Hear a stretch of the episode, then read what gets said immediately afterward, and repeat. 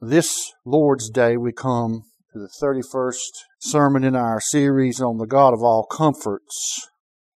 God comforts us by the oath he made to Christ, appointing him our high priest forever, after the order of Melchizedek. Christ communicates to us his delight to do God's will and the joy that he has in it. Christ prays that we will enter into his joy. We are to be a joyous, obedient band of brothers with Christ, our Prince and our kinsman Redeemer, knit together in joy, love, faith, and courage. The purpose is that in the end, all the joyous things Christ promised will be accomplished in every one of us who have trusted in Him. No wonder Christ prayed that His joy would be fulfilled in His people. His prayer cannot fail for any of us.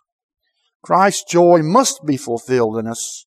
What he joys in must be accomplished in every one of his people, and when it is, his joy floods over us all as well.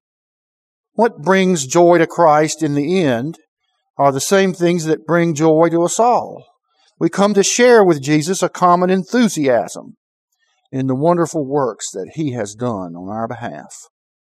What Christ delights in is his sacrifice that takes away our sin and reconciles us to a holy God, and justifies us, and declares us perfect before God in Christ, and rescues our bodies from sin and death and corruption. A principal means used by God to fulfill Christ's joy in us is the miraculous work of the Holy Ghost. By Him we are made alive who once were dead in our trespasses and sins, and we're brought to faith by the Holy Ghost in our Lord Jesus. Not stopping with that, though, God sends the Holy Ghost to indwell every believer, to knit our hearts unto His, to adopt us by His Spirit as His sons. The Holy Ghost also comforts us by drawing us to the knowledge of all the things that bring joy to Christ. On the night He was betrayed, Jesus promised that all this would happen.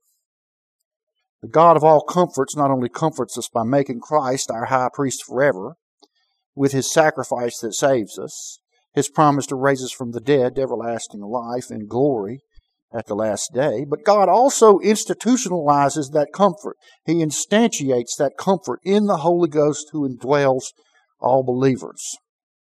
As Christ promised, we are not left to ourselves to remember the comfort of God, but the Holy Ghost is actively comforting us by prompting us to recall how God comforts us and by instilling in us the fulfilled joy of Christ over us. The Holy Ghost is constantly stirring these things up in our minds and in our hearts. All the character of Christ, the Holy Ghost conveys to believers by taking of Christ and showing it unto us. Thus, the Holy Ghost makes a unity with Christ and the Father by making us to rejoice in the same things our Lord Jesus' salvation of us by the death that He died. In fact, if it weren't for the Holy Ghost's power working in us, we wouldn't believe the gospel in the first place. We wouldn't receive the gift of salvation. We wouldn't be filled with joy unspeakable because we would still be dead in our sins. But the Holy Ghost works miraculously to plant in us all the things necessary to instigate the joy and rejoicing of Christ in us. His joy is fulfilled in us by the power of the Holy Ghost.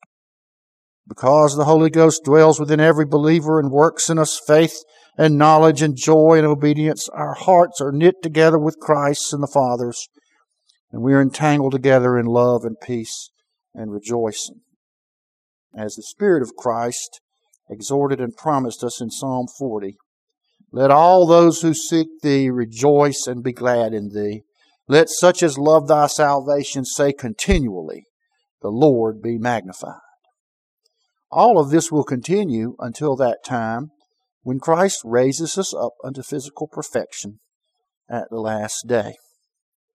Now, we come, I believe, this Lord's Day to the last in our discussion of the delight of Christ to do God's will, that is, to be made a sacrifice and to shove aside all the animal sacrifices that pointed to him, but that could never take away sin. We read in Hebrews 10 at verse 4, it is not possible that the blood of bulls and of goats should take away sins. Wherefore, when he cometh into the world, he saith, Sacrifice and offering thou wouldst not, but a body hast thou prepared me. In burnt offerings and sacrifices for sin thou hast had no pleasure. Then said I, that is Christ, Lo, I come. In the volume of the book it is written of me, to do thy will, O God.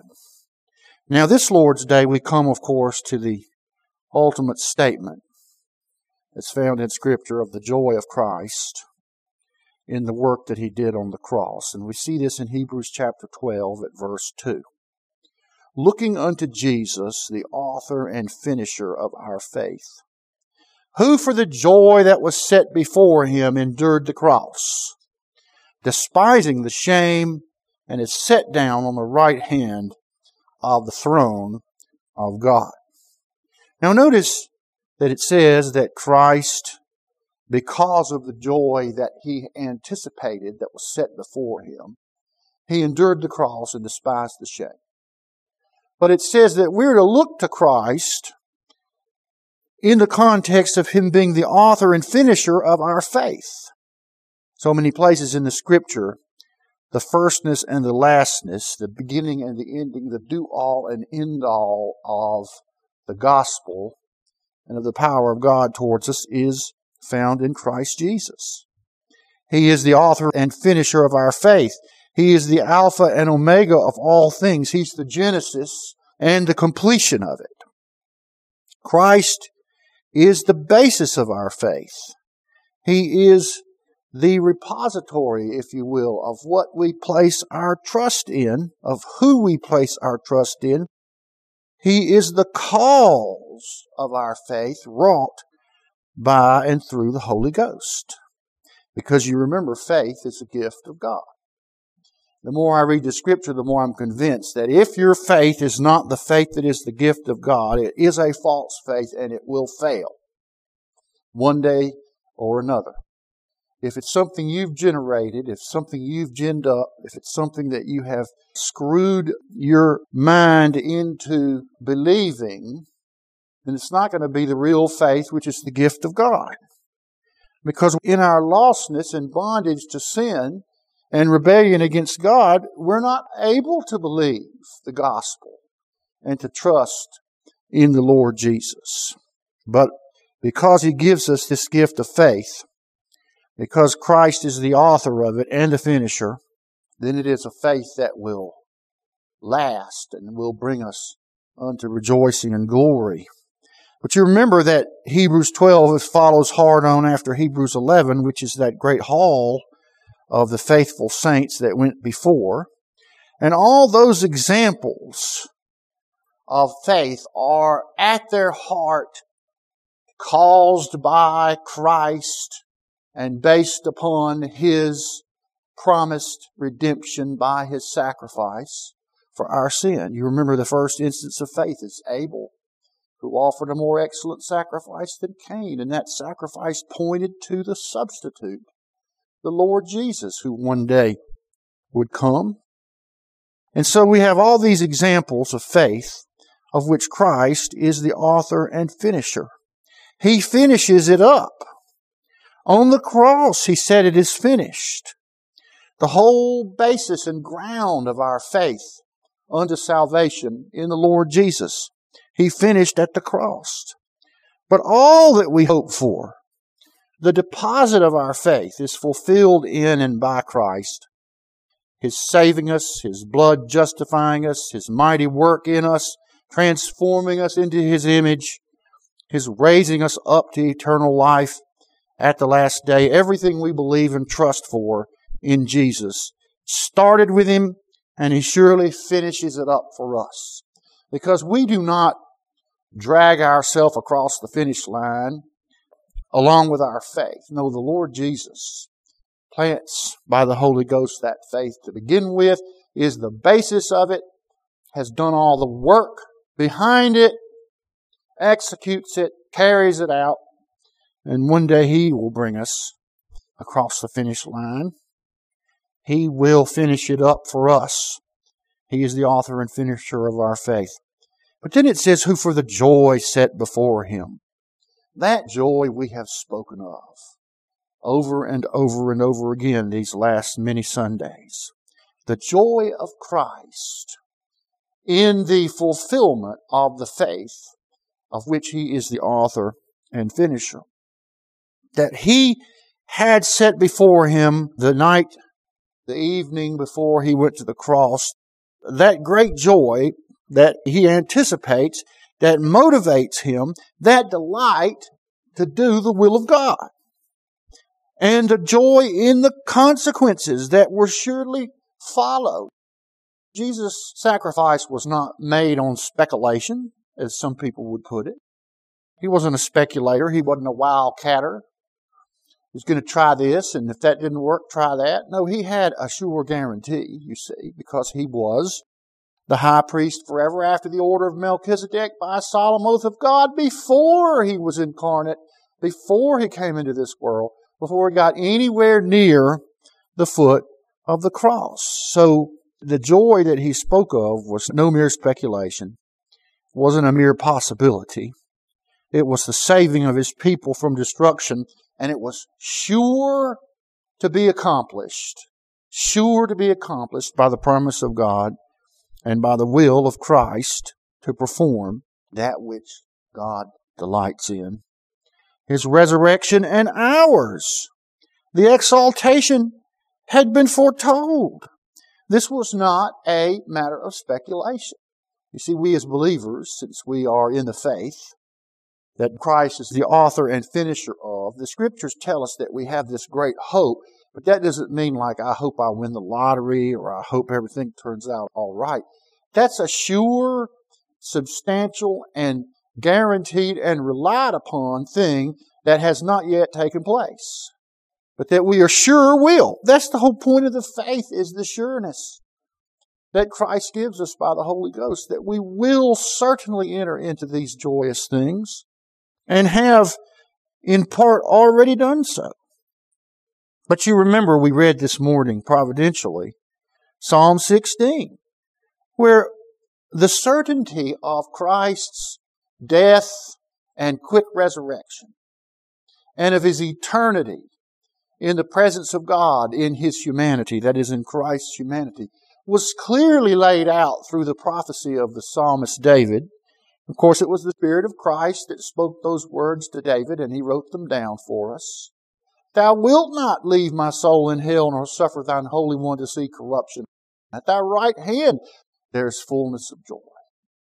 How can Christ not have a sure hope and a solid joy that was set before him. The hope our Lord Jesus rested in with the promises he would die but not see corruption were laid forth in ancient times by the Spirit of Christ. And the final fulfillment of the delight of God to execute the duties of his everlasting high priestly duty, imposed by oath of God upon Christ, to make that one offering for sin that saves everybody that Christ died for and does away with the types and shadows of Old Testament animal offerings that could never save us. This was his delight. This was his joy. This was his anticipation as he went to the cross. We will have an eternity to come to grasp with the joy that Christ had set before him. But we have an idea from the scriptures. The Holy Ghost works up in our hearts a remembrance of what the scriptures teach and points us to a greater understanding and rejoicing over the joy that was set before Jesus before he went to the cross. And with that set before him, the text tells us he endured the cross, despising the shame. Christ endured the cross, despising the shame. Now, the cross was not a happy thing in and of itself. It was horrible. It was detestable. It was shameful. It was a terror to every man that looked upon it, much less that endured it. And so it says, because of the joy set before him, he endured the cross, despising the shame. Now, despising the shame means that he treated the shame with contempt, that he treated it as if it were nothing compared to the joy that was set before him. As it were, it was a scoffing type contempt that no matter what was done to him, he knew that on the end of it there would be that joy that he would enter into that he anticipated. Compared to the promised joy, the shame of the cross was as nothing. The cross was not a pro forma thing, however. It was not just a box to check off in the work of Christ. No, it was the most detestable terror that any man could endure. When it came to Jesus, however, there were additional horrors of the cross that you and I could barely anticipate or articulate. I mean, he was to be treated as guilty for our sins laid on him.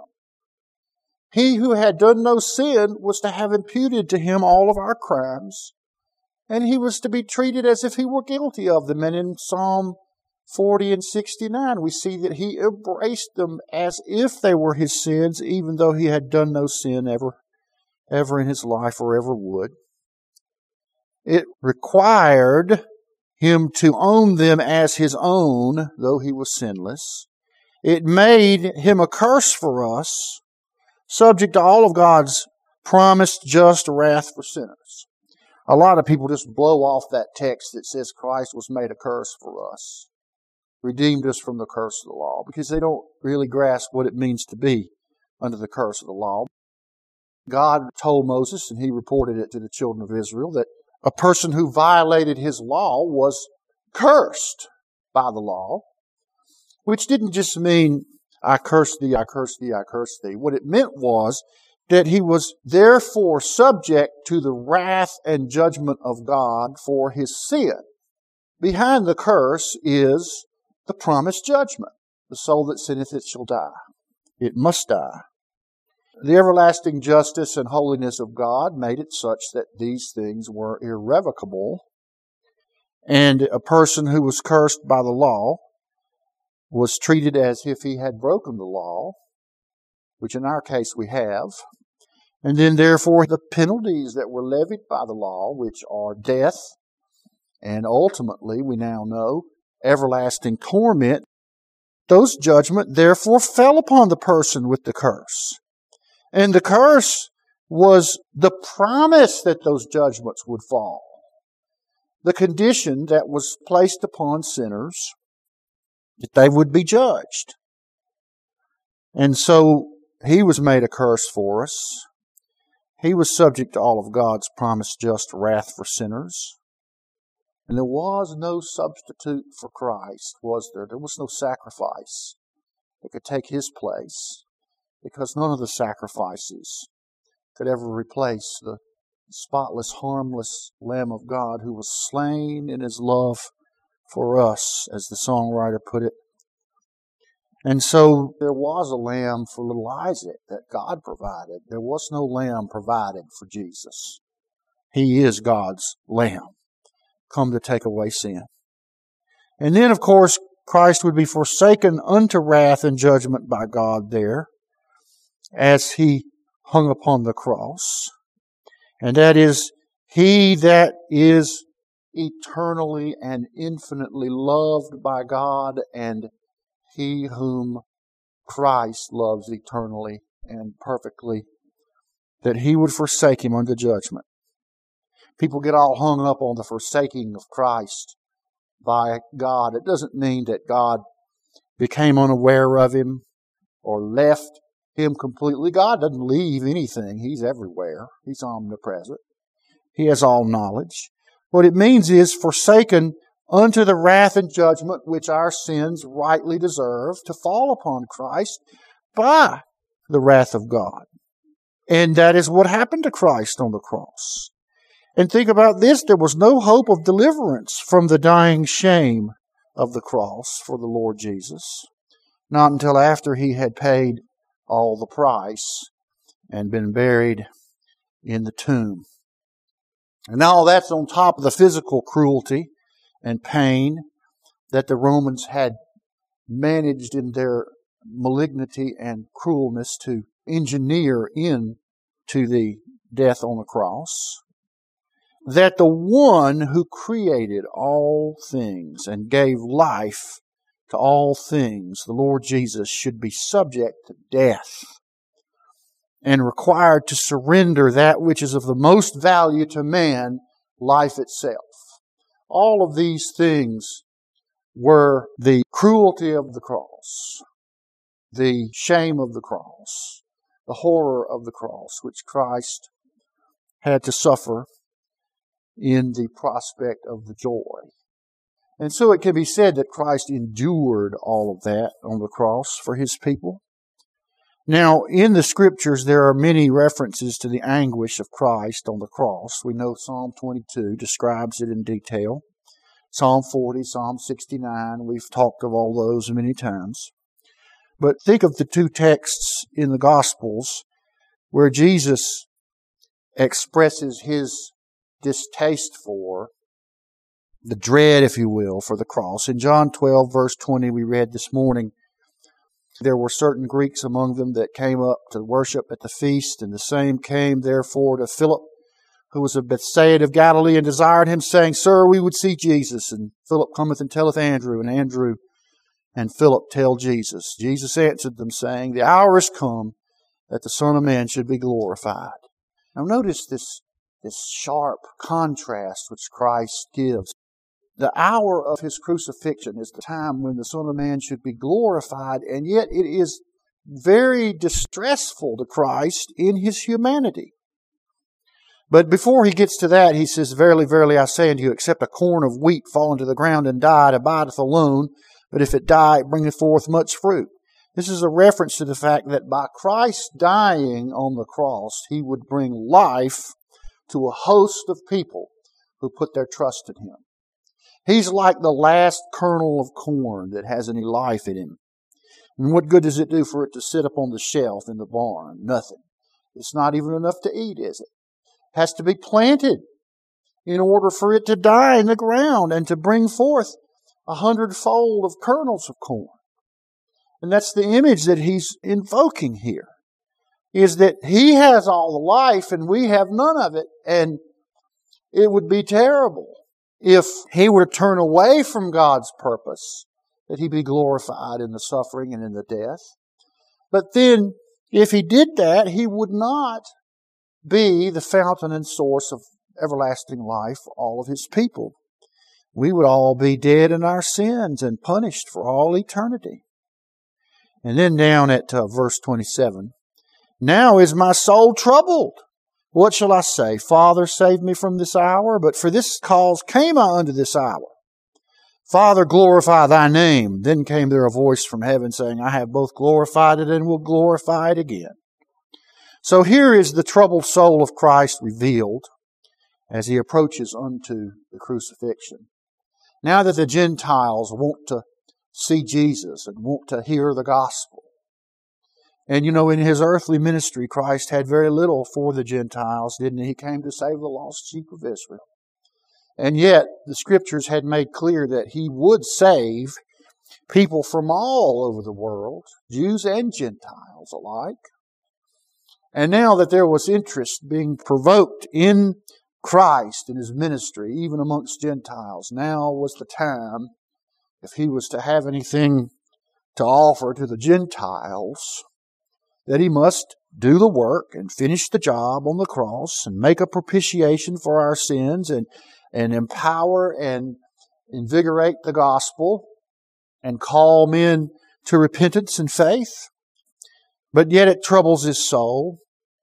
And he proposes that it could be that he could pray to the Father to save him from this hour, but that was why he came here, was to accomplish the sacrifice, the offering. It was foretold of old, and it was in the will and mind of God, Father, Son, and Spirit, from before the foundation of the world, that Christ must come and suffer as a substitute for the sin of his people. And then he said, What I'll do is focus on the glory of God, the glory of God's name. Because what is more glorious than God saving poor lost men who've rebelled against Him and taking away their sin and offering His Son a sacrifice, a salvation that no mere man could ever have dreamed of or concocted at all. You see, our religions that we make up are all about what we can do to get on God's good side, to satisfy Him, to propitiate His anger. And it goes from works of charity, doing good, being kind to children and animals around the world, all the way to offering up your own children as a bloody sacrifice to a pagan deity that doesn't have any power or real existence except in your depraved heart and mind. Nobody would ever come up with the idea of the offended God offering himself a sacrifice to take away sin.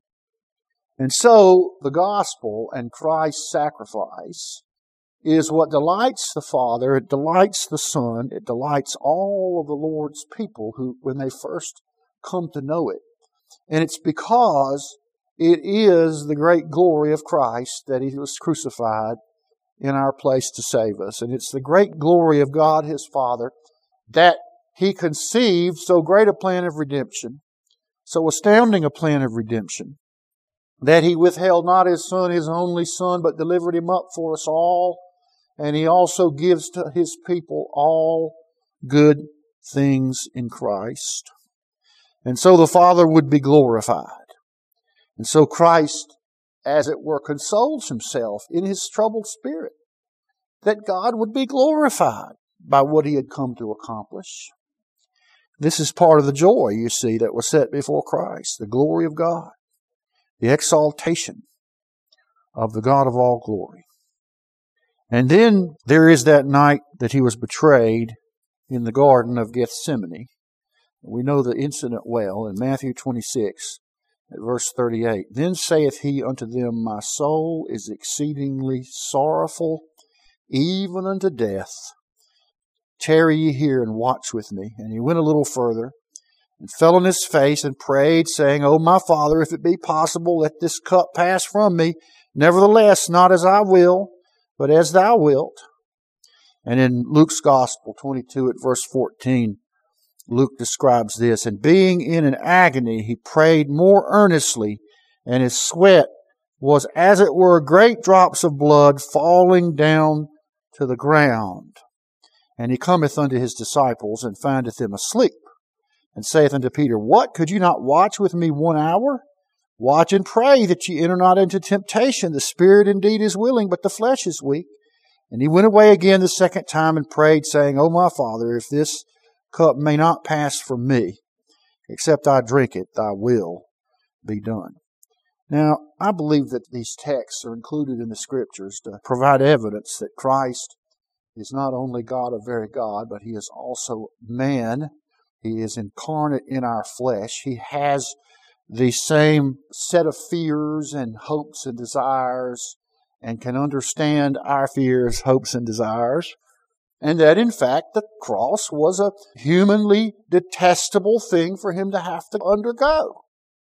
And if there had been any other way that God had found by which he could save poor sinners whom he loves, no doubt this would not have been it. But Christ knew that it must be.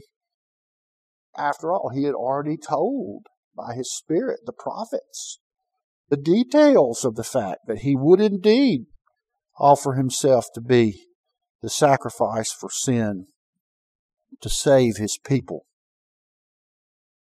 This text describes, however, the agony and the terror of Christ at the prospect of the cross, that is, his agony and terror in his humanity. And it is probably not so much a fear of death per se. Plenty of people can face death with a sort of fearlessness and a sort of resolution, even sometimes in anticipation of glory, but more likely over the prospect of being made sin for us. This was the terror of the cross for Jesus, being treated as guilty in our place. How could any man who knows the true wrath of God for sin be any way other than horrified at the prospect. And so our Lord Jesus was horrified at the prospect, but he did not turn away. I preached decades ago this truth that for whatever Christ said in the Garden of Gethsemane, he stayed right there. He waited for Judas to betray him there, didn't he? He didn't run away and hide. He went there on purpose so that he could be betrayed and taken and crucified to fulfill his Father's will and to fulfill his own will. How can any man who knows the true wrath of God for sin be anything other than terrified? It wasn't the pain or the dying itself, but the moral guilt to be laid on him and discharged upon him, the innocent one. That was the horror. And yet, he knew that it would be his glory for all eternity that he had done this in obedience to God, to delight to do his will, and with the joy that was set before him in it all, in saving his loved ones, saving you and me. Part of the joy that was set before Christ when he endured the cross and counted the shame as nothing was his joy in saving the people who have trusted in him, who are sitting in this very room this morning, remembering what he did and giving thanks for it. You remember that the end of it was that great song of praise in Revelation 5, where it says, Worthy is the Lamb that was slain to receive all wisdom and honor and power and glory and blessing. For thou wast slain and hast redeemed us to God by thy blood out of every kindred, tongue, and people and nation. So these are the songs that the saints will sing to the praise of Christ for all eternity. So there is a part of the joy that was set before him. Brother Gill has this to say about Hebrews 12, 2. Looking unto Jesus, the author and finisher of our faith, a believer should be always looking to Christ and off of every other object. Christ is to be looked unto as Jesus, a Savior, who being appointed and sent by God to be a Savior, and has become the author of eternal salvation, and to Him only should we look for it. He is able and willing to save. He is a suitable, complete, and only Savior. And whoever looks to Him by faith shall be saved. And He is to be considered and looked upon as the author and finisher of faith. He is the author or cause of it, because all men are by nature without faith. It is not in the power of man to believe of himself. It is a work of omnipotence. It is an example of the exceeding greatness of the power of God. And faith is the operation of Christ by His Spirit. And the increase of faith is from Him. And He is the finisher of it. He gives Himself and the blessings of His grace to His people to maintain and strengthen it. That is to maintain and strengthen our faith. He prays for it that it fail not. He carries on the work of faith and will perform it with power and brings to and gives that which is the end of it eternal life or the salvation of the soul. Who for the joy that was set before him? Christ instead of being in the bosom of the Father, came into this world. Instead of being in the form of God, he appeared in the form of a servant. Instead of the glory which he had with his Father from eternity, he suffered shame and disgrace. Instead of living a joyful and comfortable life on earth, he suffered a shameful and an accursed death. And instead of the temporal joy and glory the Jews proposed to him, he endured the shame and pain of the cross for the sake of which Christ underwent so much disgrace and such sufferings, namely for the sake of having a spiritual seed, a numerous offspring with him in heaven, who are his joy and crown of rejoicing, for the sake of the salvation of all the elect on which his heart was set, and for the glorying of the divine perfections, which was no small delight and pleasure to him and also because of his own glory as mediator, which was to follow his sufferings, and which includes his resurrection from the dead, his exaltation at the right hand of God, and the whole honor and glory Christ has in his human nature. He endured the cross, all his sufferings from his cradle to his cross, and particularly the tortures of the cross, being stretched out on it, and nailed unto it, and especially the death of the cross, which kind of death he endured, to verify the predictions of it in Psalm 22, and to show that he was made a curse for his people. And this death he endured with great courage and intrepidity, with much patience and constancy, and in obedience to the will of his Father, despising the shame of the cross, for it was an ignominious death as well as a painful one. And as he endured the pain of it with patience, he treated the shame of it with contempt, counting it as nothing. Throughout the whole of his life, he despised the shame and reproach that was cast upon him, and is set down at the right hand of the throne of God, which is in heaven, and shows the majesty and glory of God, and of the honor done to Christ in human nature, which is not granted to any of the angels. Here Christ sits as God's fellow, as equal to him, as God and as having done his work as man and mediator. And this may assure us that when we have run out our race, we shall sit down too with Christ upon his throne and be at rest. You see, it was the fulfillment and completing of Christ's delight to do God's will that he endured the cross, despising the shame. But note, the writer of Hebrews cites Christ's delight and joy in the face of his dying sacrifice and all the terror it entailed as our model in trouble. We are to anticipate the joy Christ has set before us and lay hold on it by faith and face every trial and trouble and pain and heartache like Jesus did.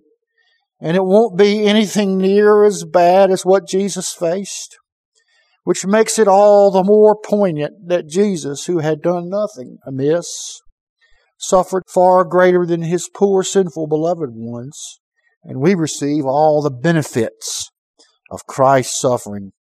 He suffered all due to us so that we might be rescued from all suffering that was due to us.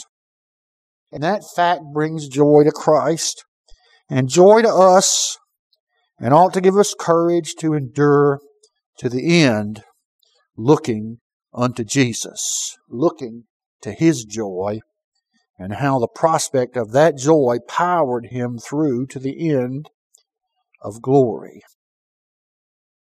My mind was brought to this text in Psalm 21, which, if you remember, is the psalm that just precedes that Psalm 22 describing Christ's humiliation and sorrow at the cross.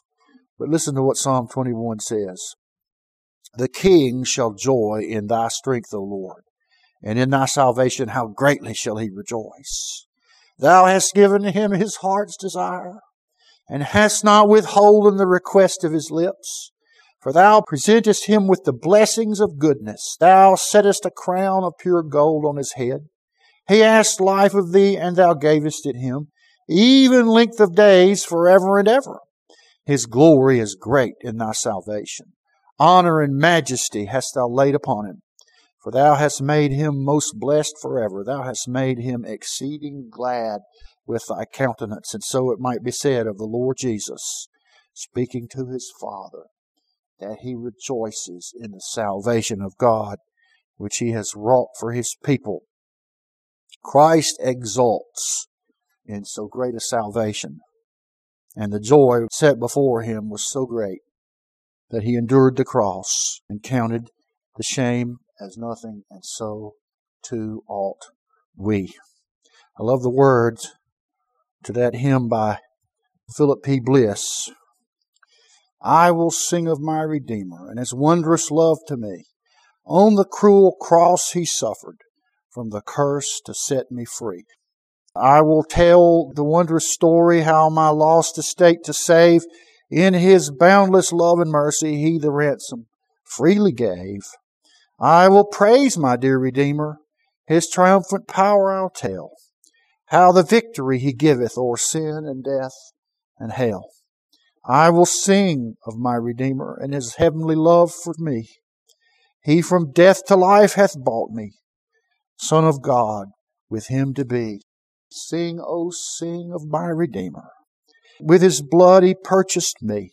On the cross he sealed my pardon, paid the debt and made me free. So around this table we sing the praises of him who died, the one who, for the joy set before him, endured the cross, despising the shame. And so we can see that the Lord Jesus, from beginning to end, he delighted to do the will of God. He delighted to do the will of God to save his people. And now we delight that he delighted to do the will of God, and we delight in him, and we delight in the Father, and they both delight in their poor people whom they have loved and saved by the death of the Lord Jesus. And at this table, we're reminded of how it is that we come to be here, that the Lord Jesus laid down his life for us, gave his body to be torn and riven as a sacrifice for us, poured out his blood to make atonement for us, and left us these symbols so that we would never ever forget. We would be pointed to them day in and day out, week in and week out that we might never forget the sacrifice Christ made and the glorious consequence of it. He gave us life by His body and by His blood. Well, let's give thanks first for the bread that pictures the body of Christ broken for us. Oh God, our Father, we, we rejoice in the joy of Christ. We rejoice that He had that joy set before Him and it pushed Him through to the completion of the detestable task of being made an offering for the sin of his people, being treated as guilty by you on the cross, having all the wrath that we should have received exhausted upon his sacred head. Thank you that he left us these symbols. Thank you that he left us this bread to remind us that all of our life depends upon feeding upon the body of Christ. That all of our hope and joy are wrapped up in the offering he made. And that it was not a mere spiritual thing or a hate filled thing, but it was a real flesh and blood sacrifice by a real flesh and blood man. The Lord Jesus incarnate in human flesh, but God of very God, who came to save his people from their sin. Bless us as we partake of it, we pray in Jesus' name. Amen. The scriptures tell us that on the night our Lord was betrayed, he took the bread and he blessed it and he broke it and he said, Take and eat. This is my body, which is broken for you. Do this in remembrance of me. I'd like to ask my Father if He would give thanks for the cup that pictures the blood of the Lord Jesus shed to make atonement for us. And the scriptures tell us that after they had supped, He took the cup and He blessed it and he said, Drink ye all of it. This cup is the new covenant in my blood for the remission of sin. Do it as often as ye do it in remembrance of me. And the scriptures tell us that as often as we eat this bread and drink this cup, we do preach the Lord's death until he comes. Let's stand and sing number 488 in the big blue book. I will sing of my Redeemer and his wondrous love to me. On the cruel cross he suffered from the curse to set me free. 488.